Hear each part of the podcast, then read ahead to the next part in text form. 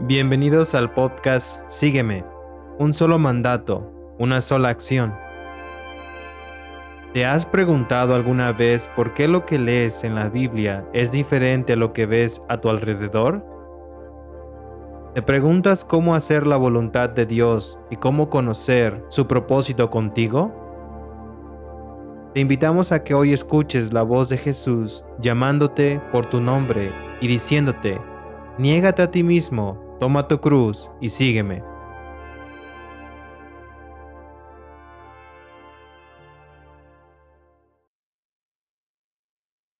Bienvenidos a otro tiempo de Sígueme. Yo soy el hermano David. Yo soy el hermano Raúl. Yo soy el hermano Avieser. Yo soy el hermano Sergio. Hoy estamos hablando de las cualidades de un misionero. ¿Qué son las cualidades? ¿Qué piensan, hermanos? ¿Qué son? Hablamos que la Gran Comisión es un trabajo que no se ha hecho, una tarea que aún es inconclusa. Digamos que el Señor está enviando obreros a su mies. Ir al campo no es algo fácil. Es lo mismo que ir a trabajar en cualquier lugar donde, si usted vivió en el pueblo o, o ha ido a un lugar donde lo hayan enviado con sus abuelos, usted puede ver la vida del campo. Es bajo el sol, te salen llagas en las manos y tienes cansancio. Básicamente, ir a las etnias físicamente es así. Entonces, una persona tiene que ir a estos lugares. Es elemental que esa persona esté dispuesta a no vivir como antes vivía. No se necesita tener una mentalidad de saber tanto sobre cierta sección, porque la información puede o no ser actualizada o puede ser una información muy irrealista a lo que se va a enfrentar el misionero. Vemos a los discípulos. Y muchos de ellos tenían problemas, al igual que muchos de ellos querían estar encima del otro por quien pensaban que era el más grande o el más importante. Jesús nos dice cómo comportarnos y cómo ser para que no haya división entre los hermanos. Capítulo veintitrés en el libro de Mateo, en el versículo uno. Después de esto, Jesús dijo a la gente y a sus discípulos: los maestros de la ley y los fariseos tienen la responsabilidad de interpretar a Moisés. Así que ustedes deben obedecerlos y hacer todo lo que les digan, pero no hagan lo que hacen ellos, porque no practican lo que predican. Atan cargas pesadas y las ponen sobre la espalda de los demás, pero ellos mismos no están dispuestos a mover ni un dedo para levantarlas. Todo lo hacen para que la gente los vea. Usan filacterías grandes y adornan sus ropas con borlas vistosas. Se mueren por el lugar de honor en los banquetes y los primeros asientos en las sinagogas, y porque la gente los salude en las plazas y los llame rabí. Pero no permitan que a ustedes se les llame rabí, porque tienen un solo maestro, y todos ustedes son hermanos. Y no llamen padre a nadie en la tierra, porque ustedes tienen un solo padre, y él está en el cielo. Ni permitan que los llamen maestro, porque tienen un solo maestro, el Cristo. El más importante entre ustedes será siervo de los demás, porque el que a sí mismo se enaltece será humillado, y el que se humilla será enaltecido. Pero cuando vamos a una etnia, usualmente solo son dos. Enviamos dos personas al campo y tienen que limpiar. Ellos tienen que estar dispuestos a sacrificarse, a humillarse y empezar a quitar hierba, y arar el, el, el lugar, quitar la piedra, y ver dónde es un buen lugar para sembrar. No importa el tiempo que tome, no importa la cosecha, y no hacerse lo importante, Aquí es donde entra que una persona, un candidato misionero, tiene que ser humilde, porque no importa su estatus, no importa quién sea o, o qué altura tenga. Dios hace cosas inimaginables en las personas que nosotros simplemente vemos por apariencias. Las cualidades de un misionero son las que Jesús pide de los hijos para que sean hijos perfectos. Uno debe ser como el Padre, que es perfecto. Como en Mateo cinco, versículo cuarenta y tres, donde dice, ustedes han oído que se dijo, ama a tu prójimo y odia a tu enemigo. En el campo el único prójimo que vas a tener es tu hermano con el que vayas a ir. Y todos los enemigos seguro va a ser el pueblo entero, porque ustedes van a ser foráneos. Pero Él nos dice, pero yo les digo, amen a sus enemigos y oren por quienes los persiguen. En el campo no te van a recibir con manos abiertas y te van a apapachar. Puede que te persigan y te tiren piedras. O te maten con el simple hecho de que entras. Así nada más, porque sí. Para que sean hijos de su Padre que está en el cielo. Él hace que salga el sol sobre malos y buenos, y que llueva sobre justos e injustos. Si ustedes aman solamente a quienes los aman, ¿qué recompensa recibirán? ¿Acaso no hacen eso hasta la, los recaudadores de impuestos? Es por eso que vamos a las etnias, porque de las etnias no recibimos el amor. No tenemos, ellos no nos conocen. Simplemente vamos a donde ya hay evangelismo, y conocen que es un cristiano, conocen el evangelio, y estamos enviando misioneros a un lugar que ya conoce que es, que es un misionero, ya conoce que es un cristiano. Obviamente te van a amar, de alguna u otra forma ya hay hermanos ahí y te van a amar. Porque aquí Jesús nos dice, ¿qué recompensa vamos a recibir yendo a esos lugares así, donde ya hay hermanos y sabemos que hay amor? ¿Acaso no hacen eso hasta los recaudadores de impuestos? Y si saludan a sus hermanos solamente, ¿qué demás hacen ustedes? ¿Acaso no hacen esto hasta los gentiles? Por tanto, sean perfectos así como su Padre Celestial es perfecto. Él nos pide que vayamos a las etnias. Las cualidades son principales, eh, disponibilidad, servir. Yo creo que lo resumiría en esas dos. Ser servicial y disponibilidad. La disponibilidad es para todo. Si hoy te matan, te matan. Y ya, vas al cielo. Que es lo peor que te pueda pasar. Y aún así, Jesús nos dice que no hay que temer a eso. Y lo servicial. Muchas personas pueden ser serviciales, pero muy pocas personas pueden seguir siendo serviciales después de que no se les dio ni las gracias por eso. Ellos simplemente siguen siendo. Hay personas que se enojan, son serviciales y lo han demostrado.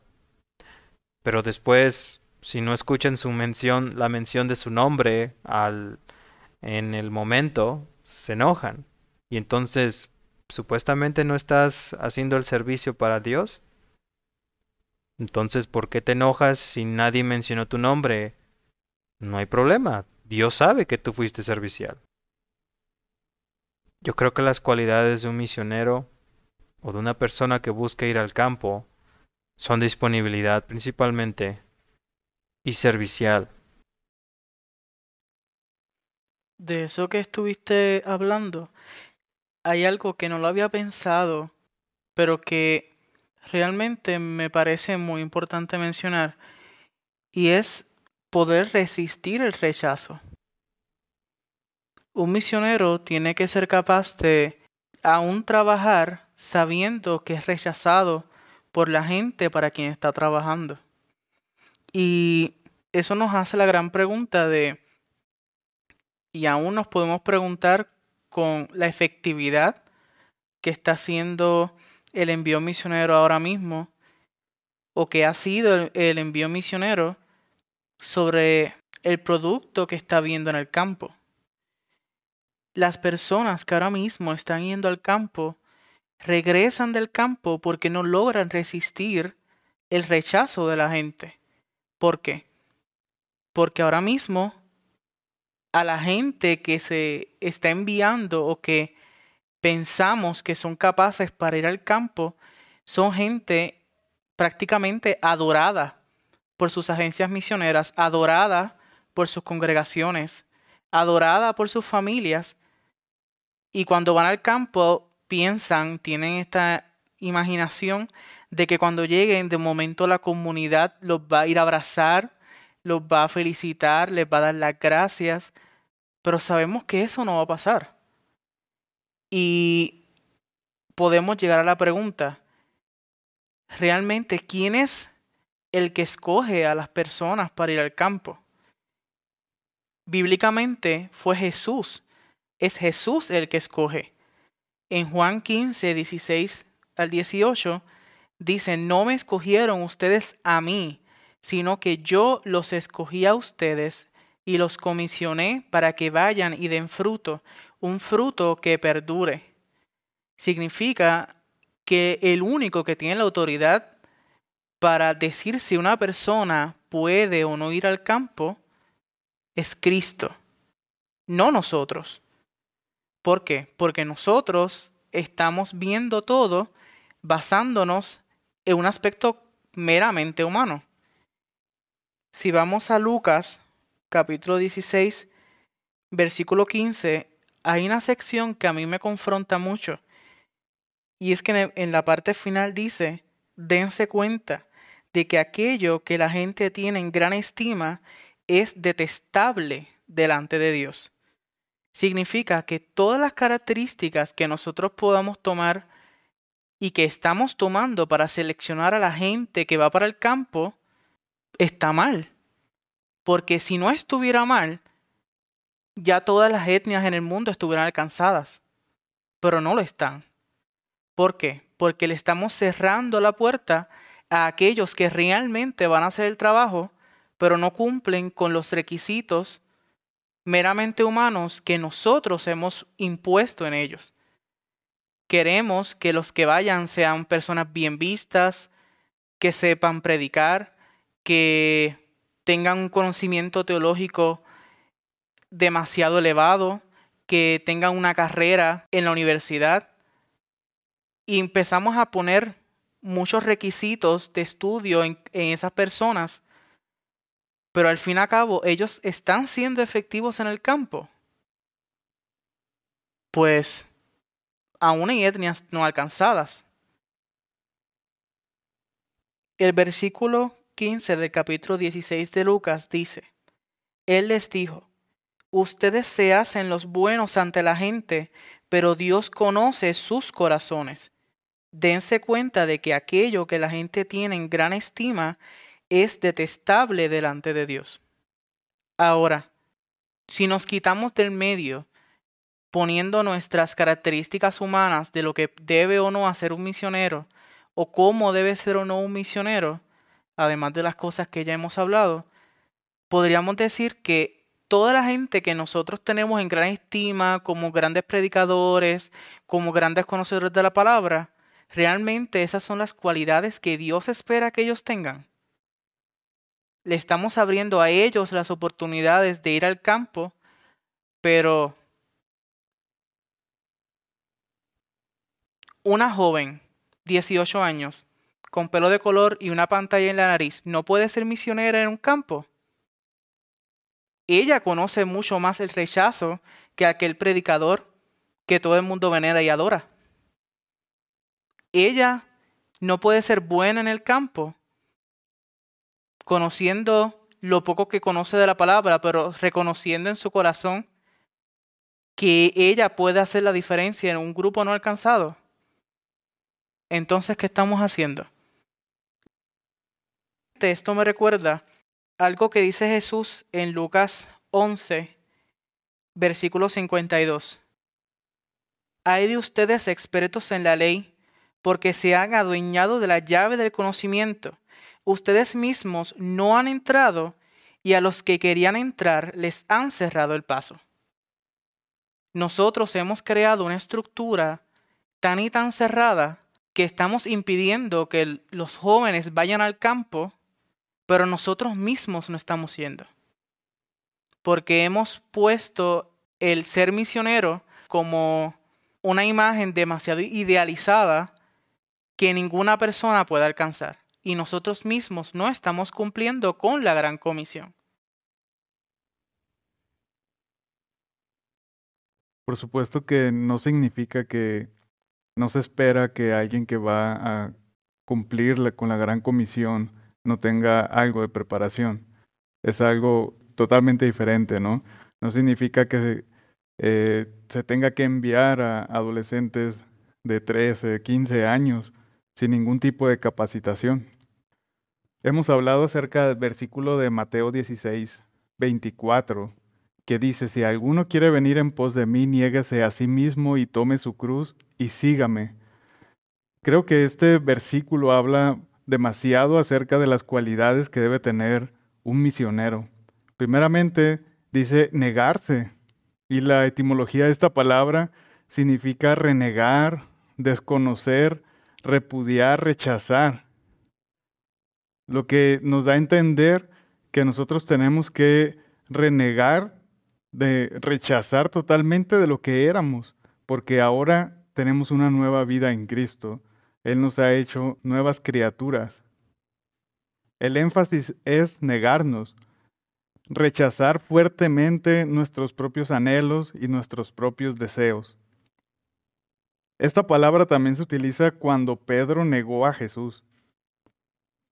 Sabemos la historia cuando Pedro estaba en ese lugar y le preguntan si él era seguidor de Jesús, si él estaba con Jesús, y él lo niega rotundamente. Esta es la manera en la que se expresa esta, esta palabra. Tenemos que negar totalmente a nosotros mismos, a nuestros deseos. Y tomar la cruz representa un dolor y una humillación, un, un sufrimiento indescriptible, lo que padeció Cristo en la cruz.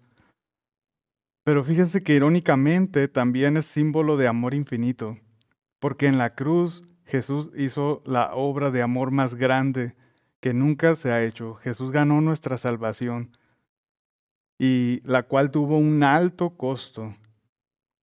Eso es lo que significa tomar la cruz. Tomar la cruz de Jesús cuesta. Cumplir con la gran comisión cuesta, pero es algo que tenemos que tener la seguridad de que el Señor va a estar con nosotros. Va a costar, por supuesto que sí, cuesta dejar quizá cosas materiales, ¿no? Quizá familia.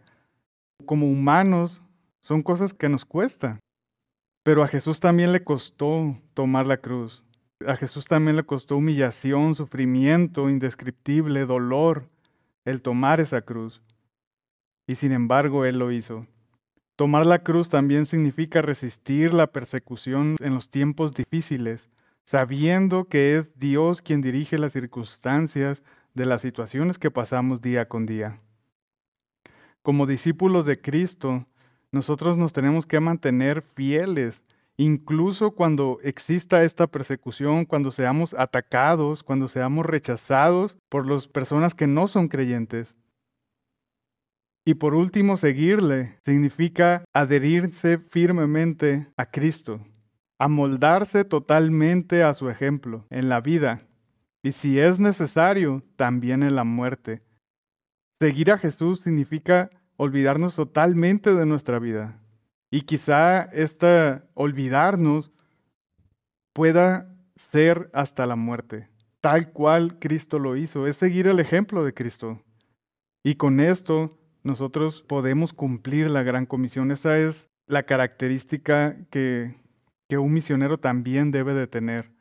Saber que ya no vivo yo. Saber que ya mis sueños, mis planes ya no existen, que ya no existo. Ahora hay un propósito. Ahora hay una comisión que se tiene que cumplir. Y es Cristo quien nos va dirigiendo para llegar a cumplir esta comisión. me da mucho gusto ver la estadística del podcast que, que muchos jóvenes hombres están escuchando esos mensajes, porque realmente es lo que necesitamos ver en el movimiento misionero.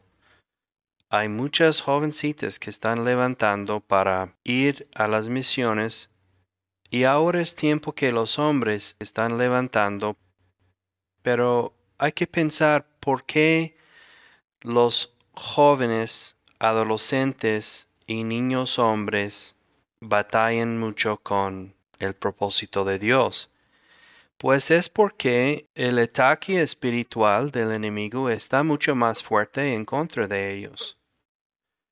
Es mucho más fuerte en contra de los hombres. Mira, Jesús escogió hombres, y no solamente escogió doce.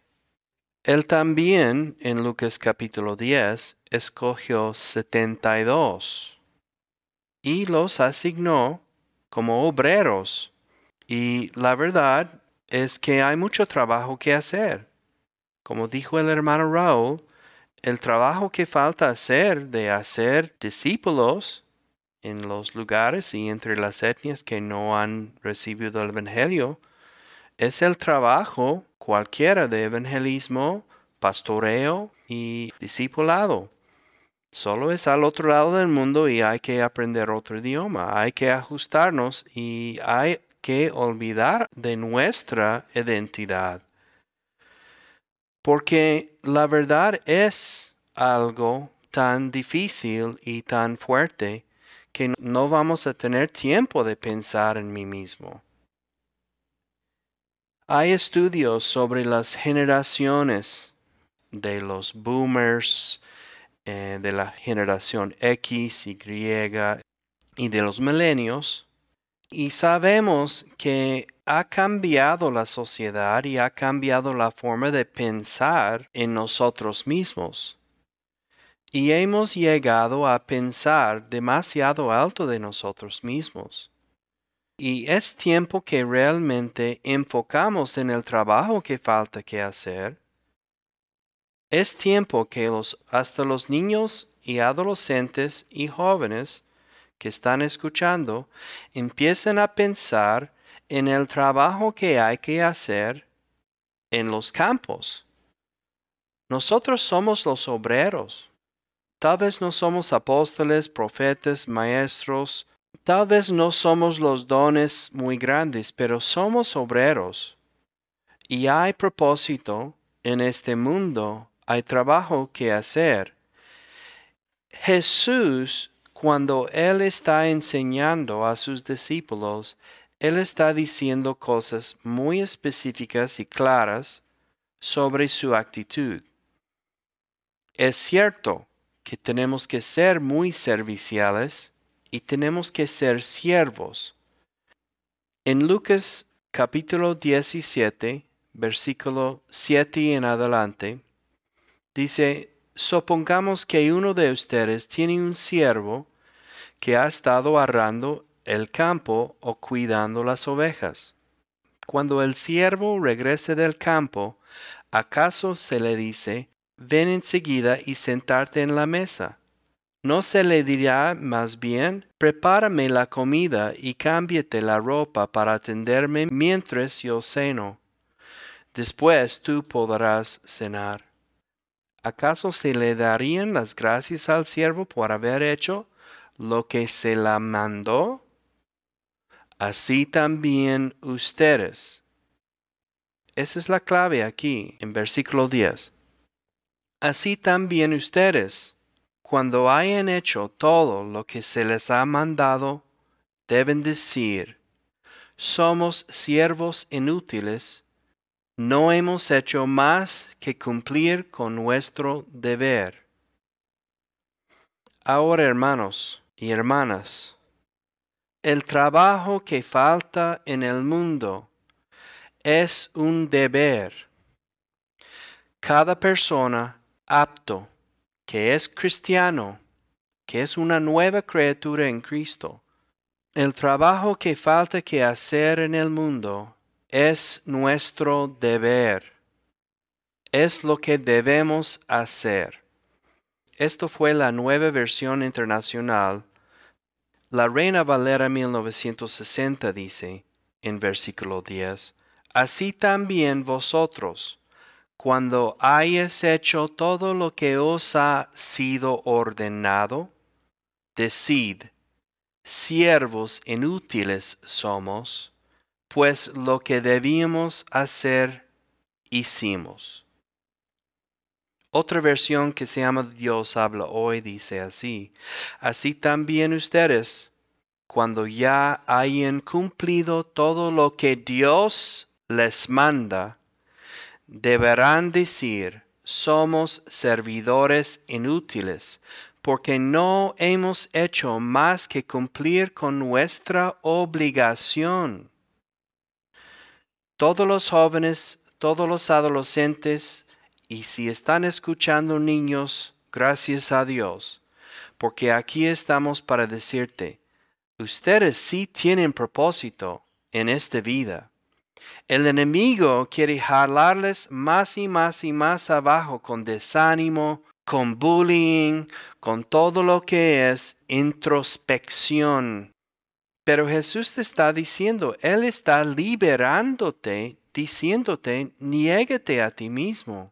Olvídate de ti mismo.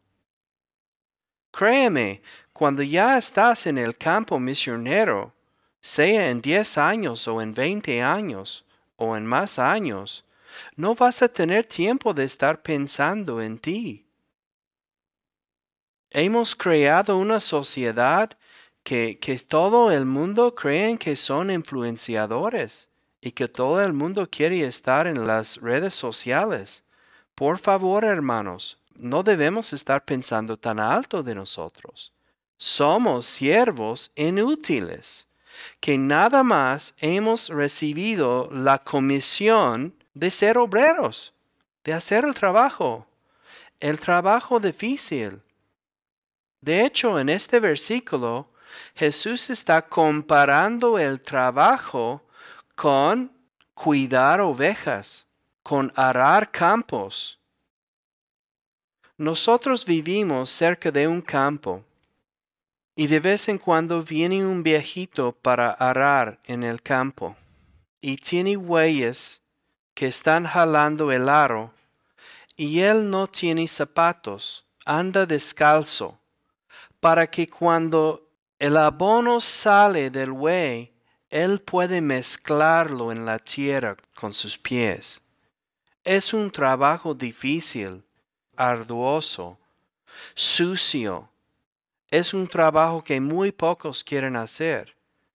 Y hasta hoy, estamos en el siglo veintiuno y miles de etnias todavía están no alcanzadas. Pues es el trabajo que falta que hacer. Es fácil, es bonito, nos van a apapachar, nos van a A adorar cuando regresamos del campo, nos van a recibir con sonrisas, no, hermanos. Pero es nuestro deber, es nuestra obligación. Dios nos está mandando como obreros. En Lucas diez dice, obreros. El hermano David mencionó la lucha espiritual sobre los hombres. Lamentablemente en, en muchos países se ve al hombre como el proveedor de la casa, como el que cuida a los demás, como el protector, como el trabajador que sale al campo o que va al trabajo. Muchos de estos hombres sienten el peso de tener a cargo a sus padres, a hijos y a su esposa, y las tierras que trabajan o donde viven. Yo iba al campo no con un hombre. Yo aprendí a manejar el campo, a usar el machete. El machete es un utensilio que utilizas para cortar la hierba y es muy filoso. Y yo lo aprendí de una mujer. Ella lo aprendió de su papá. Pero en mi familia no había hombres que tuvieran ese don de enseñar. Y yo lo aprendí de ella. También tenía mis primos, que eran hombres. Éramos tres hombres, íbamos todos detrás de la mujer para poder ir a trabajar el campo. Estoy hablando de un platanar, media hectárea. De esos tres hombres, yo fui el único que salió del pueblo. Los demás siguen ahí. Jesús nos dice que el que quiere a su padre o a su madre más que a mí no es digno de mí. Esto lo leo yo en Mateo diez, treinta y tres. El que quiere a su hijo o a su hija más que a mí no es digno de mí, y el que no toma su cruz y me sigue no es digno de mí. El que se aferra a su propia vida la perderá, y el que renuncia a su propia vida por mi causa la encontrará. Este es el primer paso que uno debe tomar, como mujer, como hombre. Pero yo no lo he visto fácil en las mujeres que ellas estén dispuestas a dejar a hijos o hijas para poder ir al campo, o dejar madre o padre para poder ir al campo. Y muchas personas pueden leer esto y dirán, oh, no lo voy a tomar literal. Si usted quiere tomarlo literal, está bien. Si no lo quiere tomar literal, tómelo como usted quiera, pero de todas formas, de una u otra forma va a dar cuentas a Dios por su obediencia. Él no nos pide hacer esto simplemente nada más porque sí. La causa es grande. Y después, Él nos ofrece, por dejar esto, Él nos ofrece recompensas. Pero uno no lo hace por la recompensa. En el mismo libro de Mateo, capítulo diecinueve, en el versículo veintinueve, y dice, y todo el que por mi causa haya dejado casas, hermanos, hermanas, padre y madre, hijos o terrenos recibirá cien veces más y heredará la vida eterna. Esto no lo es el todo. Jesús es todo. Jesús es suficiente para poder realizar el trabajo en el campo. Si usted no tiene a Jesús como su todo, no va a hacer nada en el campo. En Filipenses tres, todo ese capítulo, Pablo está diciendo que la vida no es para él ganancia. O sea, lo que él pudo tener, lo que él tenía, no es ganancia. Sin embargo, todo aquello que para mí era ganancia, ahora lo considero pérdida por causa de Cristo. Yo consideraba tener ganancia casarme, pero antes de eso tener un buen trabajo, tener una casa, ya siendo cristiano, ¿ok? Y continúa en el versículo ocho. Es más, todo lo considero pérdida por razón del incomparable valor de conocer a Cristo Jesús, mi Señor. Por Él lo he perdido todo, y lo tengo por estiércol, a fin de ganar a Cristo y encontrarme unido a Él. No quiero mi propia justicia que procede de la ley, sino la que se obtiene mediante la fe en Cristo, la justicia que procede de Dios basada en la fe. Lo he perdido todo a fin de conocer a Cristo, experimentar el poder que se manifestó en su resurrección, participar en sus sufrimientos y llegar a ser semejante a Él en su muerte. Así espero alcanzar la resurrección de entre los muertos. Un misionero debe estar dispuesto a morir, como Pablo, como Jesús, como cualquiera de los otros discípulos. Continúa él diciendo, no es que ya lo haya conseguido todo, o que ya sea perfecto. Sin embargo, sigo adelante esperando alcanzar aquello para lo cual Cristo Jesús me alcanzó a mí. Y nos insiste diciendo, hermanos, no pienso que yo mismo lo haya logrado ya.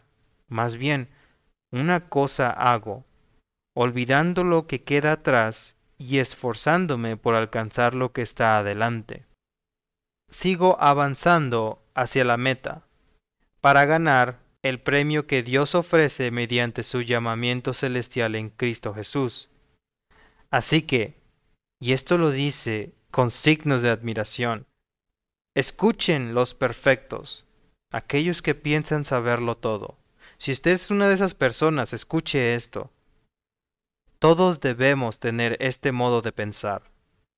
Y si en algo piensan de forma diferente, Dios les hará ver esto también. En todo caso, vivamos de acuerdo con lo que ya hemos alcanzado. Hermanos, sigan todos mi ejemplo, y fíjense en lo que se comportan conforme al modelo que les hemos dado. Como les he dicho a menudo, y ahora lo repito hasta con lágrimas, muchos se comportan como enemigos de la cruz de Cristo. Su destino es la destrucción. Adoran al Dios de sus propios deseos y se enorgullecen de lo que es su vergüenza. Solo piensan en lo terrenal. En cambio, nosotros somos ciudadanos del cielo, en donde anhelamos recibir al Salvador, el Señor Jesucristo. Él transformará nuestro cuerpo miserable para que sea como su cuerpo glorioso, mediante el poder con que somete a sí mismo todas las cosas. Jesús nos está pidiendo dejarlo todo, todo lo que nos pueda atar a este mundo. Usted debe estar dispuesto a morir, y no tiene salida, alguna, en algún momento en su vida va a tener que morir. No es algo extraño o no es algo difícil que le pidan. Y bendecido va a ser uno al llegar a morir de la forma como le hicieron a Jesús. Es una de las primeras decisiones que, si alguien quiere ser misionero, debe estar dispuesto a dejarlo todo. Dejar la familia, dejar su terreno, dejar a, a sus hijos si cuenta con sus hijos, dejar a esposa si es que la esposa no lo quiere seguir. Porque lamentablemente hay mujeres que no quieren seguir al hombre al campo. Hay hijos que estén en problemas, pero el hombre tiene que seguir lo que Jesús les está poniendo en su corazón, las etnias. Jesús no está yendo a lugares donde ya hay el evangelio, porque ya está ahí. Jesús está yendo más allá, donde no hay evangelio, donde no hay luz. Dentro de esa acción de renunciar, hay una característica que hemos puesto sobre la mentalidad de lo que es un misionero. Y mucha gente, no sé por qué, piensa que un misionero es una persona estable económicamente. Piensa que tiene suficiente dinero para poder hacer viajes, para pagar muchas cosas, tener lujos, pero esa no es una realidad. El misionero tiene que estar dispuesto a pasar hambre, a pasar necesidad, y no significa que todo el tiempo que uno es misionero va a pasar necesidad, pero la necesidad en algún momento va a llegar. Y tenemos que estar dispuestos a pasarla sin quejarnos por eso. En la misma palabra dice en Lucas doce, versículo quince, absténganse de toda avaricia, la vida de una persona no depende de la abundancia de sus bienes. Significa que yo puedo ser misionero no teniendo absolutamente nada en mi bolsillo, teniendo poco dinero en su cuenta bancaria. Todos los que son misioneros que están en el campo han pasado necesidad, pero la necesidad no debe ser una excusa para abandonar el campo, ni tampoco una excusa para no ir al campo. Y a veces esa es la barrera que todo el mundo pone. No, es que no tengo suficiente dinero. Pero ¿realmente a Dios le importa que nosotros tengamos o no dinero? Pues no creo. No creo que Jesús le haya preguntado a sus discípulos cuánto dinero tenían para después elegirlos a ellos para cumplir con la gran comisión. ¿Por qué tomamos en cuenta el dinero como una característica para decidir si un misionero debe o no ir al campo? Estamos tan preocupados, como dice Raúl, aferrados a nuestra propia vida, que hacemos hasta lo imposible por cumplir con la gran comisión, pero preocupándonos por nuestras necesidades físicas, cuando se nos olvida que realmente el que tiene el control de esas cosas es Cristo, no nosotros. No podemos poner excusas que Jesús mismo ni siquiera toma en cuenta para decidir ir o no ir al campo. No solamente eso, sino que pensamos que una persona que va al campo tiene que tener un grado intelectual demasiado alto o tiene que tener muchísimo tiempo de convertido para ir al campo. Pero bíblicamente, ¿realmente es así? Tenemos dos ejemplos que puedo mencionar ahora mismo, y es en Lucas ocho, veintiséis al treinta y nueve, tenemos la historia del endemoniado gadareno. Jesús lo envió. Él no llevó, él no estuvo un año enseñándole a ese hombre el evangelio antes de enviarlo. Lo libertó de estar endemoniado y poco tiempo rápido lo envió a predicar el evangelio a su propia comunidad. Tenemos en Juan cuatro a la mujer samaritana. La mujer samaritana tampoco tuvo un superdiscipulado para cumplir con la comisión que el Señor había puesto en su mano. Ella tuvo una experiencia con Dios y en base a esa, a esa experiencia, lo próximo que hizo fue compartir el mensaje a su propia comunidad. Ella no esperó a que Jesús le confirmara que ella era elegida o no, o que tuviera suficiente dinero, o que estuviera estable de alguna forma. Tenemos a un recién endemoniado, tenemos a una recién convertida que, si tomamos en cuenta su historia, pues estaba en fornicación. Y ellos mismos, al instante en que tuvieron ese encuentro con Dios, ¿qué hicieron? Pues fueron y compartieron el mensaje de Cristo. Así que realmente todas las cosas que nosotros hemos impuesto, todas las cosas que nosotros tenemos en mente, que son las cosas que un misionero debe tener, ¿realmente son las que Dios toma en cuenta? Entiendo que esa es la pregunta que después de haber terminado o después de terminar este episodio usted debe hacerse. ¿Realmente yo estoy tomando todas estas cosas que estamos hablando como una excusa para no ir al campo? ¿Realmente tenemos la autoridad para decirle a una persona que no vaya al campo? Y si alguien le ha dicho a usted, no puede ir al campo porque no tiene dinero, no puede ir al campo porque tiene que tener tantos años de conocimiento bíblico, tiene que tener esto, tiene que tener lo otro, pues si Jesús lo llamó a usted, es algo entre usted y Dios, más nadie. Y creo que lo hemos mencionado anteriormente, si realmente tenemos que pedir permiso, quizás más adelante vamos a hablar un poco más sobre este tema, pero tenemos que ser responsables con lo que Dios nos puso en nuestras manos. Y no podemos tomar en cuenta los pensamientos humanos como razones para deshacernos o descalificarnos de hacer la voluntad de Dios, no solamente conmigo, sino con este mundo, que es mucho más importante. Hablamos de cualidades de un misionero, pero no únicamente aplica a aquellas personas que van a predicar el evangelio, sino a todo creyente. Y una enseñanza muy enfática de Jesús es acerca de la humildad, del servicio, de ser siervos. Mateo veinte, veintisiete dice, el que quiera ser el primero entre vosotros será vuestro siervo. Mateo veintitrés, once, el que es el mayor de vosotros sea vuestro siervo. Y Marcos diez, cuarenta y cuatro dice, y el que de vosotros quiera ser el primero, será siervo de todos. Es una, una enseñanza muy repetitiva y muy enfática de Jesucristo a sus discípulos y a sus apóstoles.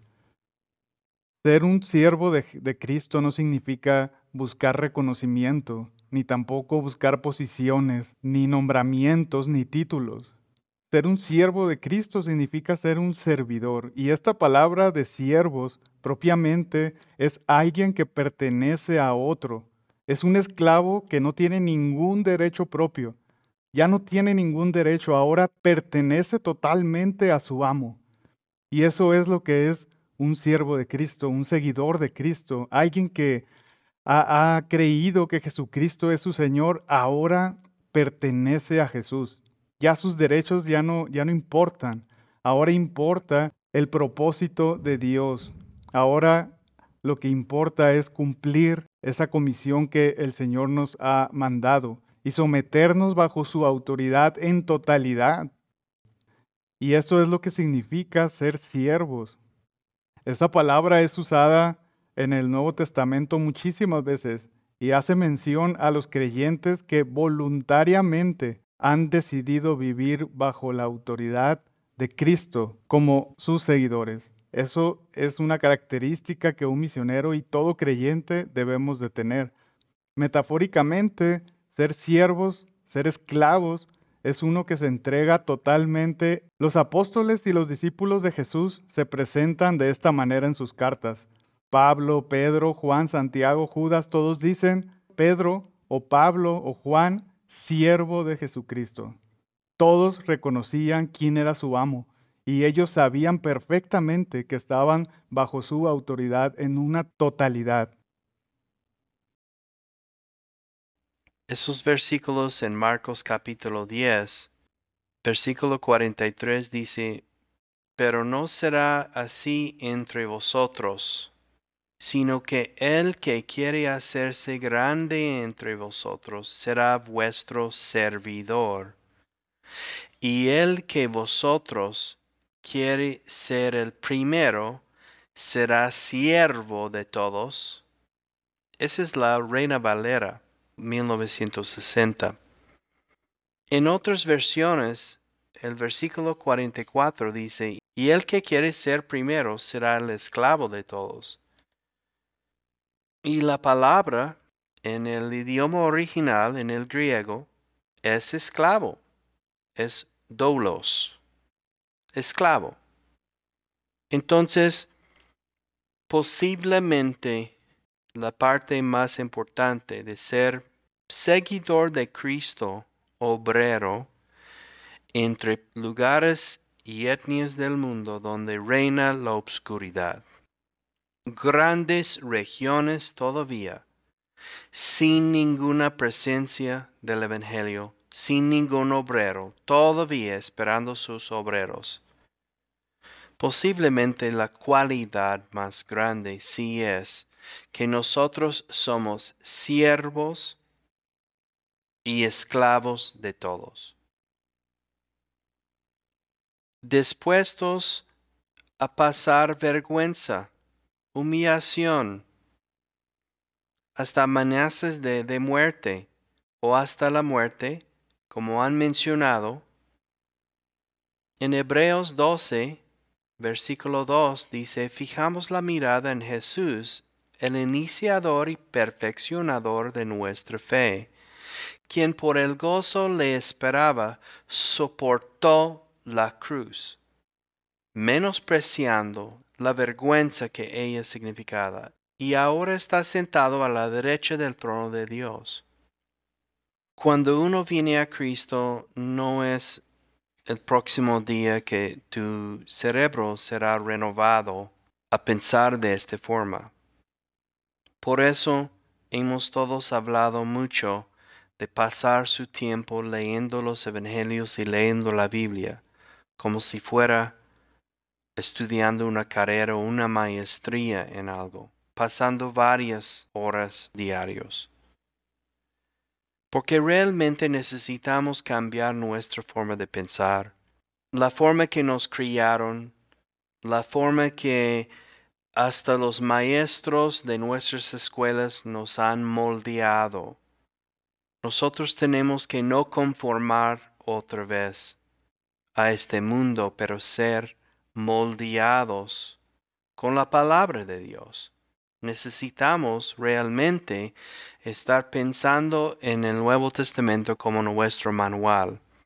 Si tú ya creíste que el Nuevo Testamento no es relevante, no es literal, hay ma- mucha hipérbola, hay mucha exageración, o son cosas que dijeron hace dos mil años y no apliquen a hoy, pues es un gran problema, Porque ¿cómo vas a estar llevando el Evangelio de Cristo Jesús si tú no estás en Él? Él es el verbo, Él es la palabra.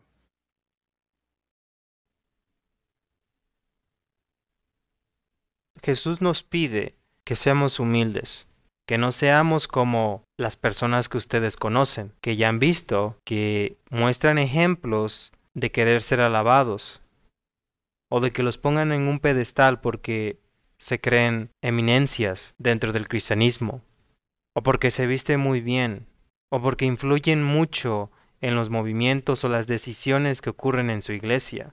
Jesús nos pide ser humildes, no buscar los primeros lugares, que no nos llamen maestro. Si usted busca ir a las etnias que no tienen el evangelio, usted ya sabe que en estos lugares no hay hermanos. Usted está tomando la decisión en Dios por fe de que en ese lugar usted va a tener fruto, porque eso es lo que nos manda hacer, tener un fruto y en abundancia.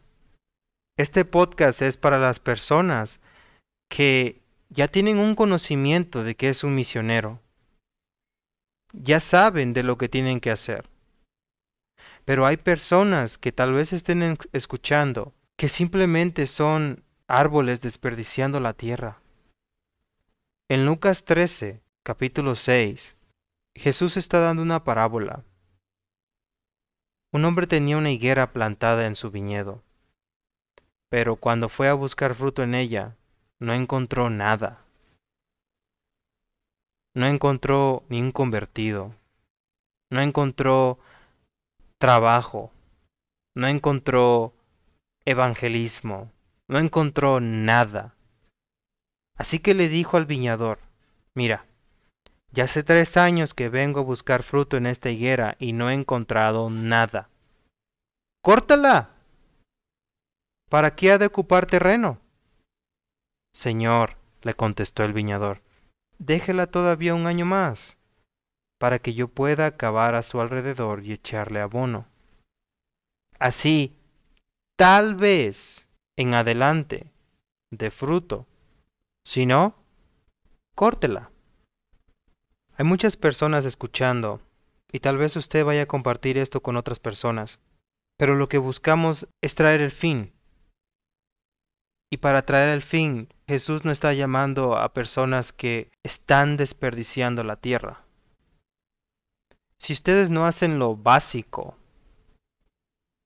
¿cómo van a hacer lo que se requiere sacrificio?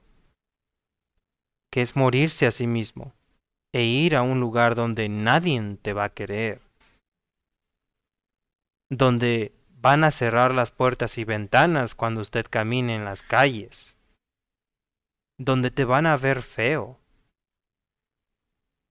donde va a haber muertes en las esquinas, donde va a haber guerra. Usted va a estar yendo a un lugar donde no va a haber carreteras, no va a haber electricidad, ni mucho menos agua, donde la, la idolatría, la maldad es intensa, donde es pesado estar. Ahí es donde el Señor nos está llevando, a lugares donde no hay luz. ¿Alguna vez usted ha entrado a un lugar oscuro? Trate de caminar en ese lugar. ¿Alguna vez usted ha ido por los campos en oscuridad, buscando no tropezarse con algo? Usted debe tener luz. Y va a ver que en estos lugares va a ser Jesús en usted. No usted. Deje de preocuparse de usted. Cuando yo tomé la decisión de seguir a Cristo, yo dejé a mi familia. Yo dejé terrenos. Yo dejé a mi mamá, a mi papá, a mis primos. Yo era un hombre casado y mi esposa me dijo, a donde quiera que tú vayas, yo iré. Y ella vino conmigo. Y después, Dios quiera y estaremos en una etnia, y ahí espero morir. No sentado en mi ciudad, o de un paro cardíaco en el púlpito. no donde ya esté el Evangelio contaminando la ciudad, porque ahora ya es simplemente lucrar con el Evangelio. El Evangelio es gratis. Es para cualquiera que tenga oídos para escuchar. Si usted está escuchando esta hora, ay de usted, porque usted ya está conociendo lo que la iglesia no le quiere mostrar, lo que ellos no quieren ver. Ay de usted, que escuchando todos estos versículos no toma cartas en el asunto. Ay de usted, que no dé fruto, porque va a ser cortado. Usted buscando ser un misionero, haga y vaya a donde no ha sido proclamado el Evangelio.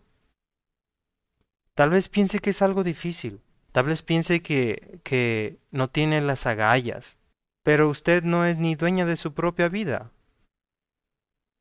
Tal vez usted piensa que decide por usted misma, pero usted no decide cuándo morir. Dios lo hace. Hablamos de las cualidades de un misionero, o hablamos de lo que una persona requiere para poder ir al campo. Usted necesita conocer a Jesús, porque una vez conociendo a Jesús ya no va a dar paso atrás, no se va a sentir a gusto en su vida, no se va a sentir a gusto en su organización, o en su trabajo, o en su casa, o en las fiestas de familia, porque ya va a empezar a conocer que Jesús no va a donde ya hay evangelio, Jesús va a lugares donde no hay luz. Es necesario. Es una necesidad hacer discípulos en otras naciones, en otras etnias. Usted tiene que ir a otro lugar y morir para dar fruto. ¿Qué más hay en este mundo que a usted lo pueda hacer feliz? Pablo no tenía nada por ganancia, todo era estiércol. Él no tenía casa, él no tenía terrenos. Había muchos hermanos, hablando, siendo hermanos, que lo traicionaron y que nunca estuvieron con él, que le causaron mucho daño. Aparte de los incrédulos que también le querían causar daño, en la cárcel, abatido, con enfermedades. Ese es un ejemplo de lo que nos va a pasar. Las mismas cualidades que tiene Jesús, esas son las cualidades que debemos tener. Lo mismo que Él hizo. Dejó su reino para venir por nosotros. Y de alguna forma, en el camino, Él nos pueda sacar del mundo. ¿Qué no las etnias tienen derecho a eso también? Esas almas perdidas en, en, en otra parte del mundo, ¿no tienen derecho a eso también? Ustedes pelean por lo que es justo, pero en realidad ¿es eso justo? ¿Pelear por lo que ustedes merecen? No merecemos nada. Si usted está en una iglesia y no tiene visión para hacer misiones, yo le incito a que se vaya. Yo me fui. ¿Fue duro? Sí, fue duro. Dolió mucho. Pero mi Padre es más grande que eso. Mi Padre te está llamando para que vayas al viñedo. Arrepiéntase y vaya.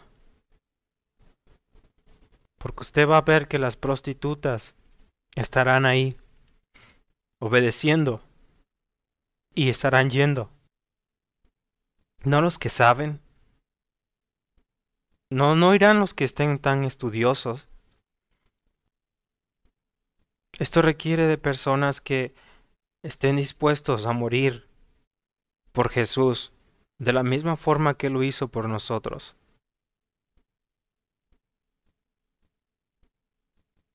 Es increíble cómo al pasar del tiempo hemos cambiado mucho la perspectiva real de las misiones.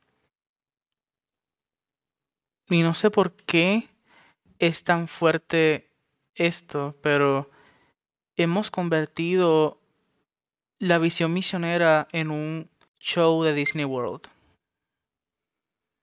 donde la gente va a entretenerse, a ver muchas banderas, a ver muchos colores, mucha gente vestida, carnaval, globos, oraciones, gente muy reconocida, con mucho conocimiento y estudios, eh, gente que sigue a personas que simplemente tienen conocimiento sobre un dato importante.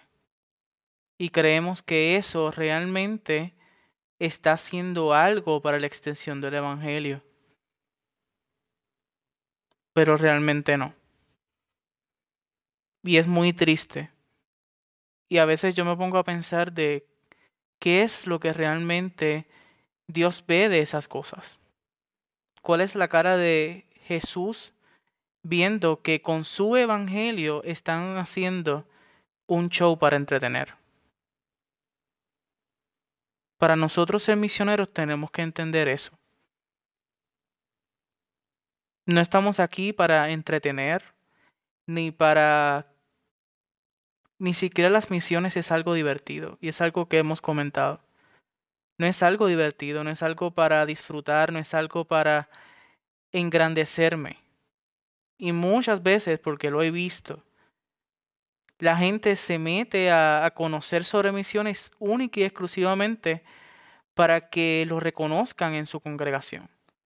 O para que la gente lo vea como alguien importante que conoce mucho sobre misiones, que sabe los últimos datos sobre misiones, pero al fin y al cabo, ellos no van a ir, ni siquiera han pisado el campo.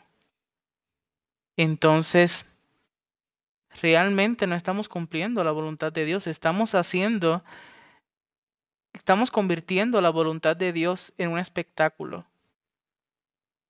y no en un compromiso real de la gente en cumplir con la Gran Comisión. Y yo sé que tanto este tema como otros temas que hemos hablado despiertan muchas dudas, despiertan muchos cuestionamientos en nosotros y en ustedes que nos están escuchando.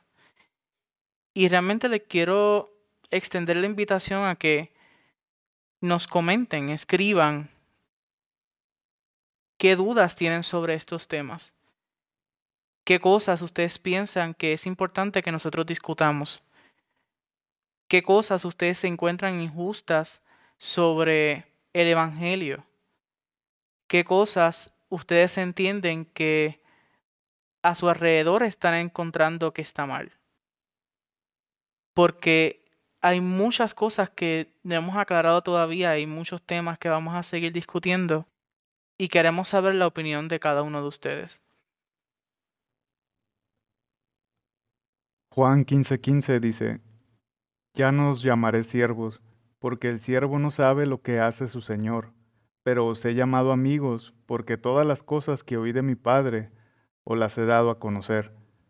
Aquí la palabra amigos en el griego significa alguien amado o apreciado de una manera personal e íntima, un confidente de confianza, alguien querido por un estrecho vínculo de afecto personal.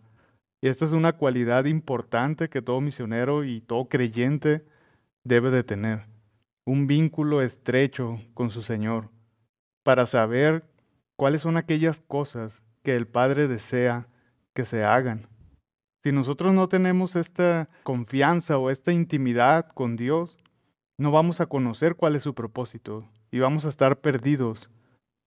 Pero en la medida en la que nosotros tengamos este vínculo estrecho con el Señor, Él nos va a dirigir hacia el propósito principal, que es que nadie se pierda, sino que todos procedan al arrepentimiento, que el Evangelio sea predicado, que toda persona, toda etnia conozca que hay un Salvador. Por eso es importante que tengamos esta, esta cualidad, este vínculo estrecho con el Señor. Pues tal vez usted es un niño, un adolescente, un joven, y estás preguntando, bueno, yo no me califico, ¿qué puedo hacer yo? Mira, hay mucho ruido a tu alrededor.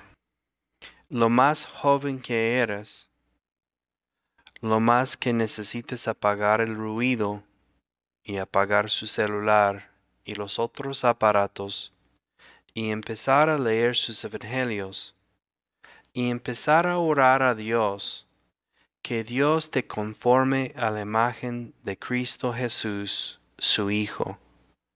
Eso no sucede de un día a otro. Eso toma tiempo. Pero si eres joven, tienes oportunidad de realmente buscarlo, aunque tú crees que no puedes. Sí tú puedes. El enemigo quiere acusarte, quiere condenarte, quiere venir con muchas mentiras diciendo que tú no vales, que tú no eres suficiente, que tú no vas a poder. Y la verdad es que nosotros no vamos a poder.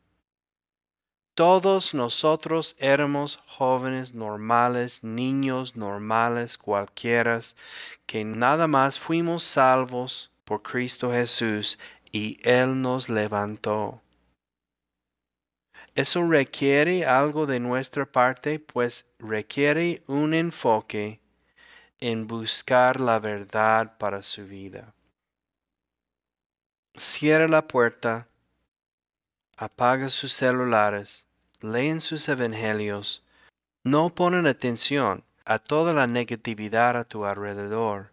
Ponga tu atención en Cristo Jesús. Él te va a levantar, Él te va a llevar, Él te va a animar, Él te va a dar gozo. Él nos va a ayudar a poner firmes y ser firmes hasta el fin. Cualquier cosa, escríbenos al correo electrónico o visita la página web misiones transculturales punto org. Que Dios les bendiga mucho, hermanos y hermanas. Hasta luego.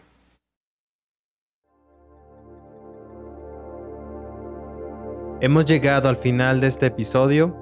Esperamos que este mensaje haya sido de bendición para tu vida. Si te interesa conocer más sobre las misiones, te invitamos a escuchar nuestro álbum sobre la base bíblica de misiones. Por otro lado, si te interesa capacitarte como misionero transcultural, escríbenos a través de misiones transculturales arroba gmail punto com y visita nuestra página web misiones transculturales punto org. Este ha sido el podcast Sígueme, un solo mandato, una sola acción.